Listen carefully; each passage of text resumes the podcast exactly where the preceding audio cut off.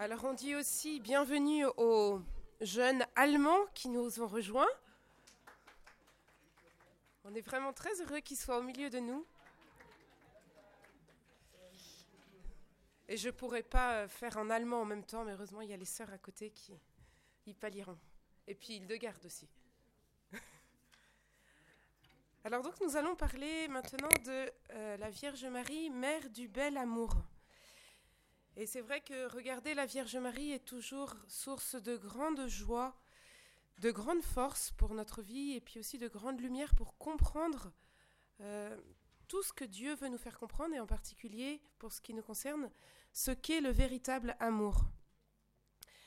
Euh, Jean-Paul II, dans la lettre sur la femme en 95, que je reciterai plusieurs fois, dit L'Église trouve en Marie une source d'inspiration constante. Et donc c'est vrai qu'on peut sans cesse la contempler sans jamais se lasser et en trouvant toujours de nouvelles lumières sur notre propre vie, sur ce que Dieu veut pour nous, pour notre monde, pour notre Église. Alors la session est consacrée à Humanévité et dans Humanévité, bienheureux Paul VI ne mentionne pas la Sainte Vierge, mais euh, Benoît XVI le soulignait, vraiment ce pape est un pape marial et d'ailleurs, quatre ans auparavant, en 1964, il avait béni sur la place Saint-Pierre une statue qui avait été sculptée à la demande de Saint José Maria Escriva de Balaguer, le fondateur de l'Opus Dei. Et c'était une statue de Marie, mère du bel amour, que euh, Saint José Maria voulait euh, mettre euh, à l'université de Navarre pour qu'elle aide les jeunes. Voilà, et donc Paul VI avait été très heureux de bénir cette statue pour les jeunes et on voit beaucoup à travers cela combien bienheureux Paul VI vous confie à Marie, mère du bel amour. Ce titre de la Vierge Marie, mère du bel amour, euh, est un des titres les plus anciens de la Sainte Vierge, euh, car il s'enracine dans l'Ancien Testament. En effet, voici ce que dit le livre de l'Ecclésiastique au chapitre 24, et que l'Église, depuis des siècles, dans sa liturgie, applique dans un sens spirituel à la Vierge Marie. Donc, je vous cite euh, le livre de l'Ecclésiastique. Je suis la mère du bel amour, de la crainte de Dieu et de la connaissance, et aussi de la sainte espérance. J'ai reçu toute grâce pour montrer le chemin et la vérité. En moi est toute espérance de vie et de force. Venez à moi, vous qui me désirez, rassasiez-vous de mes fruits. Mon souvenir est plus doux que le miel, mon héritage plus doux qu'un rayon de miel, mon souvenir demeure dans la suite des âges. C'est vrai que ce texte de l'Écriture est très très beau. la Vierge Marie hein, nous dit Je suis la mère du bel amour. on comprend que c'est elle qui nous parle à travers ce texte. Et c'est beau, hein, je vous ai dit, c'est marqué Je reçus toute grâce pour montrer le chemin et la vérité. Donc Dieu lui donne les grâces pour qu'elle nous montre le chemin, la vérité du bel amour. Et puis aussi, en moi est toute espérance de vie et de force. Donc cette force pour vivre le bel amour. Frère Benoît ce matin nous a beaucoup parlé pour nous dire combien l'amour était euh, se vivait au lieu de la décision, de la volonté. Et bien là, on voit que la Vierge Marie, il y a en elle toute espérance de vie et de force pour vivre l'amour, le véritable amour. L'Église aussi nous montre Marie comme mère du bel amour. Le missel romain, de fait, célèbre une messe propre Marie, mère du bel amour. Et je voudrais vous citer l'antienne d'ouverture de cette messe. Venez, filles de Sion, contemplez votre reine. Le soleil et la lune s'émerveillent de sa beauté. Donc c'est ce qu'on disait euh, en commençant, euh, qu'il est bon, qu'il est doux de contempler la Vierge Marie, de s'émerveiller de sa beauté, pour que après ça passe en nous-mêmes.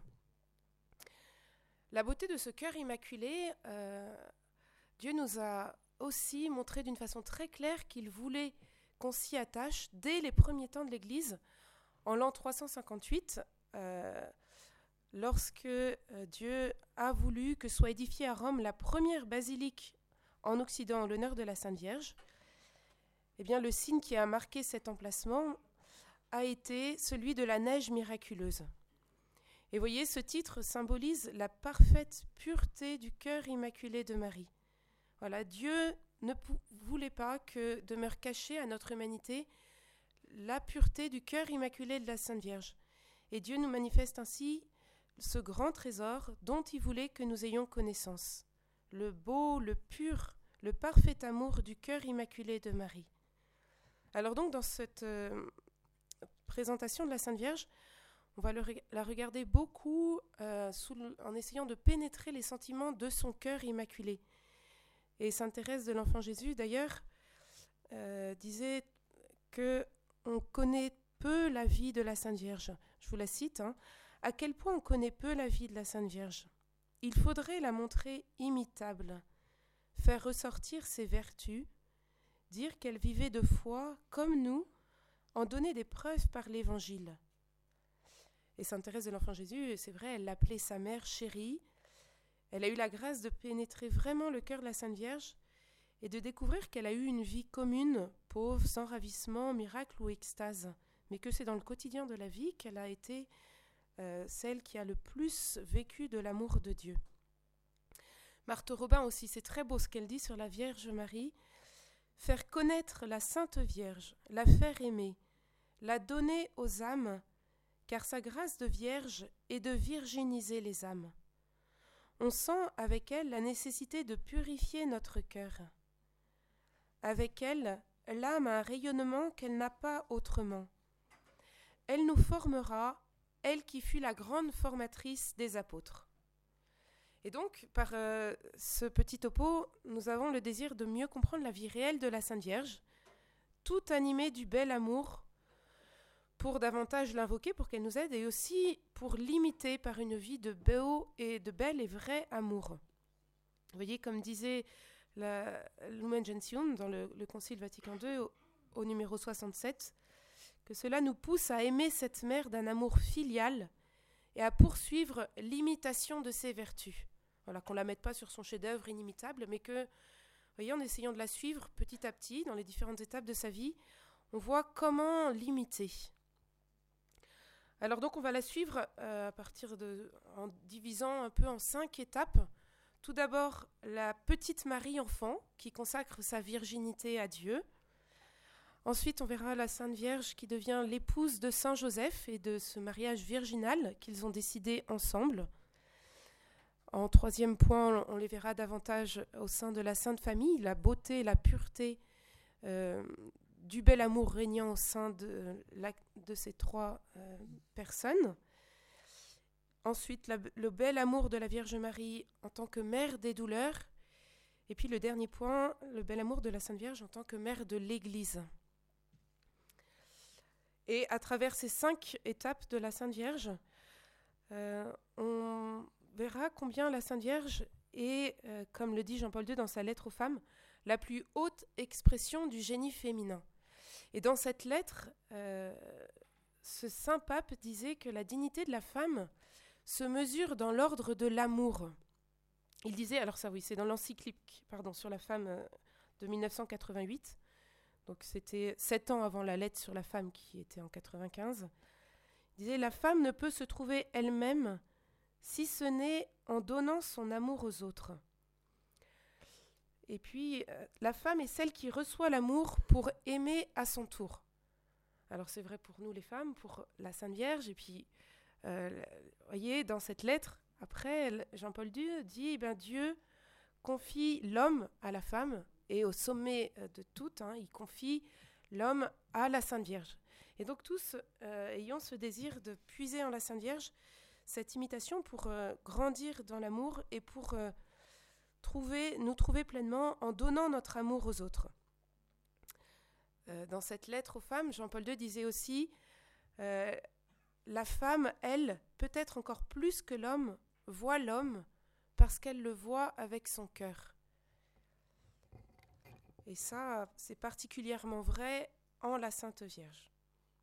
Alors donc maintenant, ces cinq étapes, après cette introduction qui nous montrait un peu combien ce titre de Marie Vierge de l'amour, euh, mère du bel amour, est très très riche et capital pour, euh, pour chacun de nous.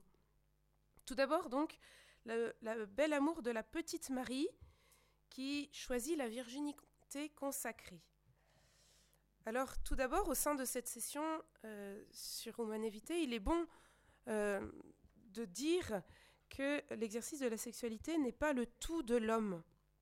Et justement, on est pour preuve la Sainte Vierge, qui est la créature la plus parfaite qui n'ait jamais existé, qui est la mère du bel amour, la créature qui a le plus aimé et qui n'a pas exercé cette sexualité. Et aussi, vous voyez, le bienheureux pape Paul VI a proclamé, quatre ans avant Humanevité, Marie, mère de l'Église. C'était à la clôture de la troisième session du, Concile Vatican II. C'était le 21 novembre 1964, en la fête de la présentation de la Vierge Marie au Temple. Et donc, justement, lorsque le jour où on fête euh, le don de la Sainte Vierge, lorsqu'elle se consacre tout entière à son Seigneur. Et cet événement est certainement l'un des moments de la vie de la Vierge Marie les plus touchants, où l'on peut saisir un peu plus profondément son ardeur d'amour pour le Seigneur. Essayons de comprendre ce choix euh, dans le désir le plus cher de la petite Marie, qui est d'aimer le Seigneur le plus possible. Et elle vit alors ce que Jésus dira la veille de sa mort, il n'y a pas de plus grand amour que de donner sa vie pour ceux qu'on aime, et elle, son ardeur d'amour pour le Seigneur lui fait tout donner pour lui. Elle choisit d'être servante du Seigneur. Tout à lui, rien qu'à lui.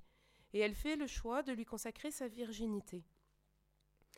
Alors, euh, vous voyez, on la voit toute remplie du bel amour et docile euh, elle a à peine trois ans, elle se donne totalement à son Seigneur. La tradition est unanime pour le rapporter, hein, on ne le voit pas dans l'Écriture, mais euh, on le voit euh, dans la tradition, et particulièrement, je pense à, pour ceux qui connaissent notre foyer du Vincent, on a un très très beau vitrail.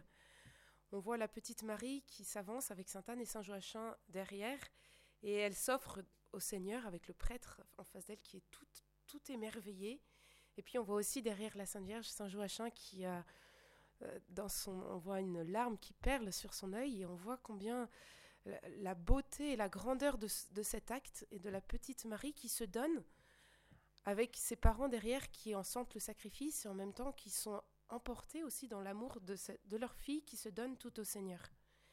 Et c'est très beau de voir l'enthousiasme du don de cette petite Marie à la Sainte Vierge, qui ne lui enlève pas d'ailleurs l'amour des siens, mais euh, on la voit toute joyeuse d'être si près du temple, comme poussée par un esprit intérieur, et elle se donne avec allégresse. On la voit d'ailleurs sur ce vitrail qui monte euh, les degrés euh, des marches du temple avec un élan extraordinaire, pleine d'une joyeuse, d'un joyeux enthousiasme. Et c'est de cette manière que euh, la petite Marie va s'épanouir pleinement dans l'amour divin. Et elle vit ce que la constitution pastorale Gaudium et Spes du Concile Vatican II nous dit L'homme ne peut se trouver pleinement que dans le don désintéressé de lui-même. Voilà, cette phrase, c'est vrai qu'elle est capitale pour euh, chacun de nous, pour toute notre vie. L'homme ne peut se trouver pleinement que dans le don désintéressé de lui-même. Ben la Sainte Vierge, elle se donne entièrement au Seigneur. Et pourtant, après, vous voyez, quand on peut essayer de réfléchir, toutes ces années qu'elle a vécues au temple, eh ben, c'était dans le travail, dans le s'occuper du linge, de euh, tout le service du temple. Ça devait être un travail parfois difficile, et elle reste souriante, priante, unie à son Seigneur, et pourtant toute attentive à ses compagnes, ne cherchant pas son avantage, mais celui des autres. Elle doit aussi savoir encourager, sûrement, toutes celles qui travaillent avec elle, mais sans beaucoup de paroles, par une délicatesse, un sourire, ou tout simplement par son don total et énergique. Alors c'est vrai que cette créature parfaite, chef-d'œuvre de la création, eh ben c'est clair, elle avait une intelligence et des dons qui auraient pu lui faire obtenir une place bien meilleure. Mais Marie, elle est servante et elle ne cherche pas euh, la gloire. Elle apprend chaque jour à devenir servante, toujours plus en étant parfaitement obéissante et effacée. Et pour elle, il n'y a pas de petites ou de grandes choses. Et ça, pour vivre une vie de bel amour, il nous semble que c'est capital. Pour elle, toute chose, voilà, il n'y a pas de petites ou de grandes choses, elle fait tout pour servir son Dieu. Il n'y a pas de routine, puisque c'est l'amour qui donne sa valeur aux moindres actions, même si elles se renouvellent plusieurs fois par jour. Donc voilà pour euh, cette première étape de la Sainte Vierge qui est vraiment centrale pour ce, don d'elle-même que la Sainte Vierge réalise. Alors, dans la deuxième étape, voyons le bel amour de la Sainte Vierge euh, en tant qu'épouse et mère, voilà, dans ce mariage virginal avec Saint Joseph.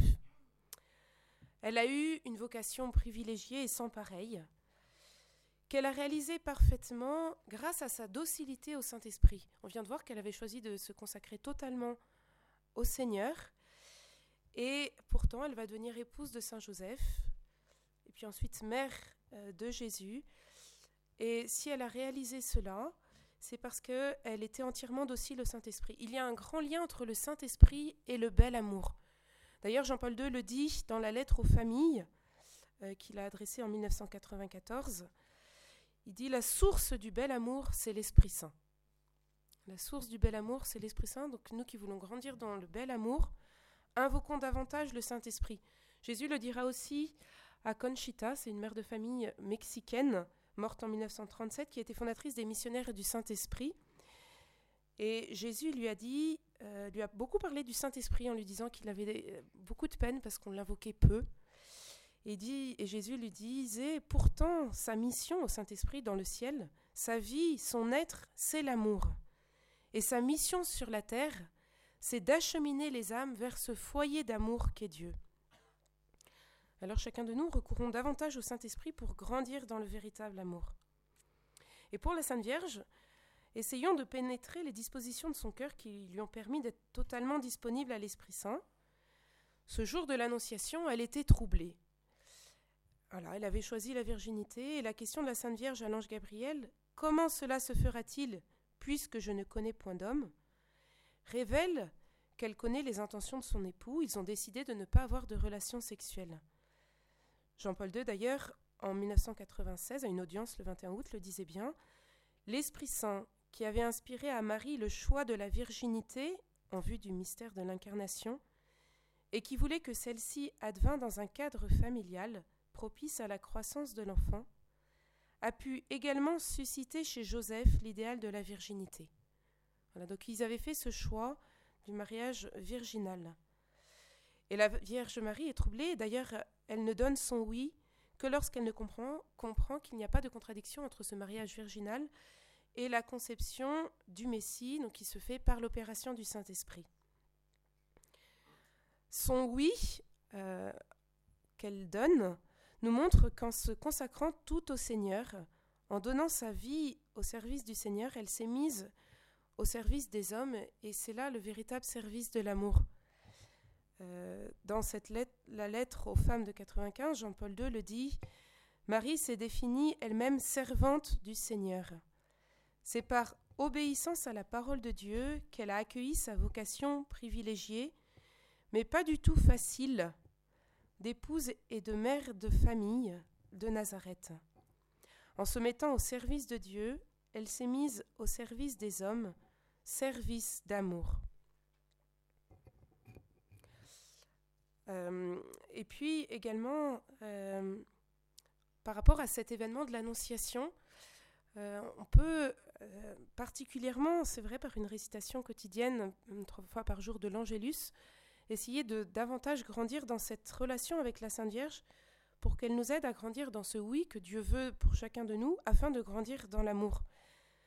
en est pour preuve ce que Jean-Paul II disait aux familles en 1994. Marie devient mère du bel amour par son oui. Elle devient ainsi mère de celui qui est tout amour, mais aussi la mère qui nous montre ce qu'aimer veut dire. Ainsi Marie a accédé la première à cette dimension, et elle, y a, introduit Joseph, son époux. Ils sont devenus ainsi les premiers modèles de ce bel amour dont l'Église ne cesse de demander la grâce pour la jeunesse les époux, les familles. Et puis, euh, je voudrais terminer cette étape du mariage virginal et de cette euh, vie entre la Sainte Vierge et Saint Joseph par ce que disait Jean-Paul II dans son exhortation euh, qu'il a donnée sur Saint Joseph en 89, très belle, hein, Redemptoris Custos.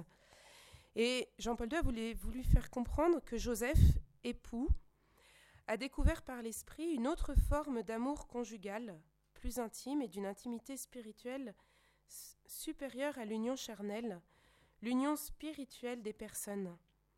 La source de cette union n'est pas la chair, mais l'esprit qui vivifie.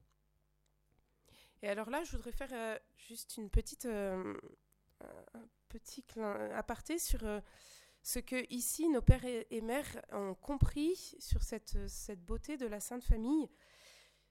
Jésus a voulu, donc ici, hein, une, une, communauté en vue de l'éducation des cœurs à la ressemblance du cœur de Jésus et de Marie, pour, de fait, hein, aimer comme Jésus et Marie aiment. Pour cela, Jésus nous appelle à être apôtres de l'amour, et à faire connaître et aimer Notre-Dame-des-Neiges au cœur immaculé. D'ailleurs, en ce sens, notre Père fondateur aimait beaucoup parler de la Vierge Marie, mère du bel amour. Puis Mère Marie-Augusta disait aussi Une seule chose est vraiment nécessaire pour l'éternité aimer, aimer. Et voyez, pour cette, euh, ce charisme de l'éducation des cœurs, Jésus a fait comprendre à nos fondateurs qu'il voulait ici une communauté qui soit une famille, à l'image et à la ressemblance de la Sainte Famille. Et voyez peut-être même davantage qu'une famille naturelle, puisqu'il y a cette ressemblance aussi dans la chasteté euh, à la Sainte Famille, dans cette famille, le fait qu'on soit une famille euh, religieuse. Et euh, Mère Mère Augusta hein, le disait, donc ce qu'il nous faut, c'est une famille. Et cet esprit de famille, Dieu sait combien c'est une, source de, grâce sans fin, non seulement pour nous, mais aussi pour tous ceux que, euh, qui côtoient la famille missionnaire par un biais ou par un autre. La Sainte Famille permet de donner des grâces dans les cœurs et agit à travers euh, ce que ici Jésus a fait comprendre à nos fondateurs. Voilà, mais après cette petite aparté, nous voyons la troisième étape de la Sainte Vierge tout au long de la vie de la Sainte Famille à Nazareth jusqu'à ce que Jésus ait 30 ans. On voit combien l'amour ici est le ciment de la famille. Et d'ailleurs, sans amour, il n'y a pas de famille. Celle-ci éclate et se dissout. Et donc pour nous, euh, il est bon de se mettre au contact de la Sainte Famille, pour qu'elle nous montre combien elle a vécu cet amour et pour qu'elle nous dise concrètement ce que signifie l'amour intense entre les membres d'une famille. Alors, on pourrait dire que le premier visage de cet amour intense au sein de la Sainte Famille, c'est l'exercice constant de la délicate euh, attention aux autres. Voyez, leur amour mutuel leur fait devancer les désirs mutuels. Ils pensent chacun à tous les détails pouvant donner de la joie aux autres. Et ce qui les fait agir de la sorte, c'est l'amour, qui les ouvre à la découverte des besoins de l'autre avant même qu'ils aient pu l'exprimer. Donc voyez, l'amour véritable permet de pénétrer les personnes dans leurs besoins tant matériels que spirituels. Et pourtant, Dieu sait si la Sainte Famille a connu des heures d'angoisse. Mais justement, à travers ces épreuves, euh, cette unité n'a fait que grandir et cet amour au sein de la Sainte Famille n'a fait que grandir. Et la Sainte Vierge euh, a aimé profondément Saint Joseph. Elle l'a servi, c'est vrai, avec empressement et lui a toujours obéi. Elle devait être pénétrante de son cœur d'époux et très délicate et discrète. Vous voyez, on voit qu'ici, plus l'époux et l'épouse se laissent posséder par l'amour de Dieu, plus leur amour humain devient beau, grand, fort, pur et généreux, et également tendre, délicat et, amoureux. Et voyez, quand Saint Joseph a obéi à l'ange pour prendre chez lui Marie, eh ben, il ne l'a pas pris seul, il l'a accueilli avec Jésus, qui a vécu avec eux pendant trente ans et qui a fait grandir leur amour humain pour lui faire atteindre les plus hauts degrés jamais atteints de l'amour créé. Et à leur exemple, eh ben, faisons de même à travers mille petites choses, faisons grandir l'amour. Et même, voyez, l'amour a besoin de ces mille petites choses pour être nourri et pour, grandir. Alors nous arrivons à la quatrième étape de la, de la Vierge Marie, du bel amour de la Vierge Marie, en tant que mère des douleurs. Vous voyez, pendant toute sa vie publique, euh, la Sainte Vierge a été, Saint Bernard le souligne, Marie fut réservée, l'Évangile en fait foi. On ne l'y voit jamais ni bavarde, ni présomptueuse. Dans le texte entier des quatre évangiles, nous trouvons que quatre événements où la Vierge Marie parle. À l'ange Gabriel au moment de l'Annonciation, avec Élisabeth pour louer euh, le Seigneur par le Magnificat, lors de la perte de son fils. Et puis, la, les dernières paroles qu'elle nous laisse, c'est à Cana. Faites tout ce qu'il vous dira. Alors, voyez, eh ben, il est bon de le relever. C'est pas par des flots de paroles qu'elle a grandi dans le bel amour. Il est intéressant aussi de relever que l'Évangile rapporte trois épisodes où Jésus ne ménage pas sa mère au cours de sa vie publique. Quand Jésus a 12 ans, de fait, hein, pourquoi me cherchiez-vous? Et puis, euh, quand on dit à Jésus, euh, ta mère et tes frères sont là qui te cherchent, qui sont ma mère et mes frères? Voilà, en montrant, ce sont ceux qui m'écoutent et qui font la volonté de mon Père. Et puis la femme qui élève la voix dans la foule, heureuse celle qui t'a porté, heureuse plutôt, heureux plutôt celui qui écoute la parole de Dieu et qui la garde.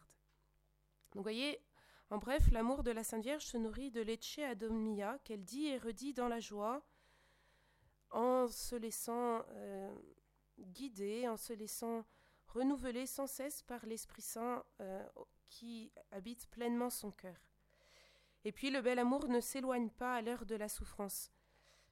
Frère Benoît nous en a parlé ce matin, il n'y a pas de, de vie sans souffrance et il n'y a pas d'amour sans souffrance parce que l'amour, le véritable amour, demande du renoncement. Et sur la croix, le Fils peut épancher sa souffrance dans le cœur de sa mère. La compassion est véritablement au cœur du bel amour. Et ce n'est pas seulement avec les sentiments que nous pouvons le faire, ce ne serait pas profond, mais c'est par le don désintéressé de nous-mêmes.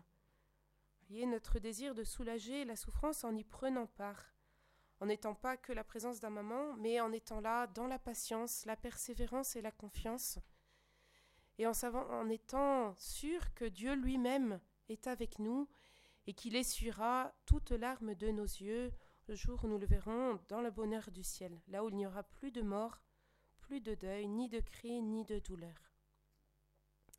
Et puis toute souffrance offerte en union avec Jésus participe à l'enfantement des âmes pour le ciel et en étant cela une source d'amour inépuisable pour l'amour du ciel, justement. Alors terminons en évoquant le bel amour de la Vierge Marie en tant que mère de l'Église.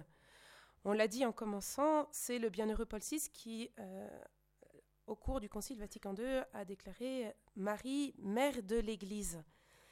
Et euh, on la voit euh, dès le, Cénacle.